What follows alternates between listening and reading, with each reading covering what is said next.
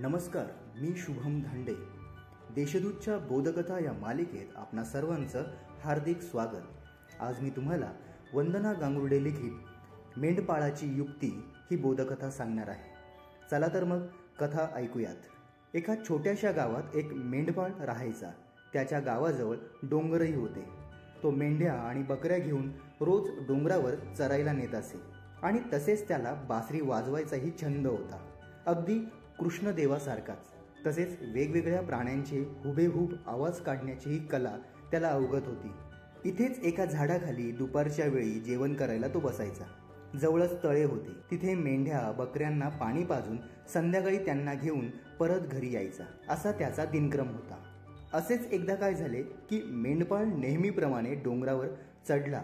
मेंढ्या बकऱ्या आपापल्या नाद्यात चरत होत्या. त्यांची इवली पिल्लेही इकडून तिकडे हुंदडत होती. आणि हाही बासरी वाजवण्यात एकदम दंग होता. हे सारं एका झुडपा आडून वाघोबा गुपचूप पाहत होता. दबा धरूनच बसला होता. तितक्यात एक बकरीचं पिल्लू मेंढपाळाच्या जवळ आले. ते सारखं गोल गोल फिरून त्याला काहीतरी सांगण्याचा प्रयत्न करत होते. यालाही त्याची मुख्य भाषा कळाली की काहीतरी संकट आलंय. मग हाही जरा सावध झाला. हळूच मागे वळून बघताच एका झुडपामागे त्याला वाघोबा लपलेला दिसला. याला आता कळून चुकले की आपण एकटे काही स्वतःला आणि मेंढ्या बकऱ्यांना वाचू शकत नाही. आता आपल्याकडे शक्ती तर नाही. युक्तीच वापरावी लागली. त्याला लगेच एक कल्पना सुचली. त्याने खूप जोराने बेसूर अशी बासरी वाजवायला सुरुवात केली आणि वेगवेगळ्या प्राण्यांचे आवाजही काढले. आजूबाजूला डोंगर असल्याने त्याचा प्रतिध्वनीही जोरात ऐकू येऊ लागला. आता वाघ मात्र जरा कावराबावरा झाला. त्याला वाटलं तिकडे पलीकडे डोंगराकडच्या जंगलात खूप सारे प्राणी आहेत. याच्यापेक्षा चांगली मेजवानी तिकडे आपल्याला मिळेल.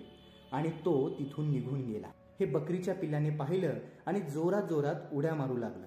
मग मेंढपाळालाही कळलं की वाघोबा गेला. आता काही काळजी करायची गरज नाही.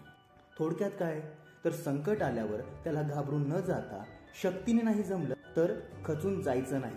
तर युक्तीने त्यावर मात करायची. पण हार कधीच मानायची नाही. तर मित्रांनो ही होती आजची आपली बोधकथा. अशाच छान छान कथा ऐकण्यासाठी आमच्या देशदूत डॉट कॉम या वेबसाईटला भेट द्या. धन्यवाद.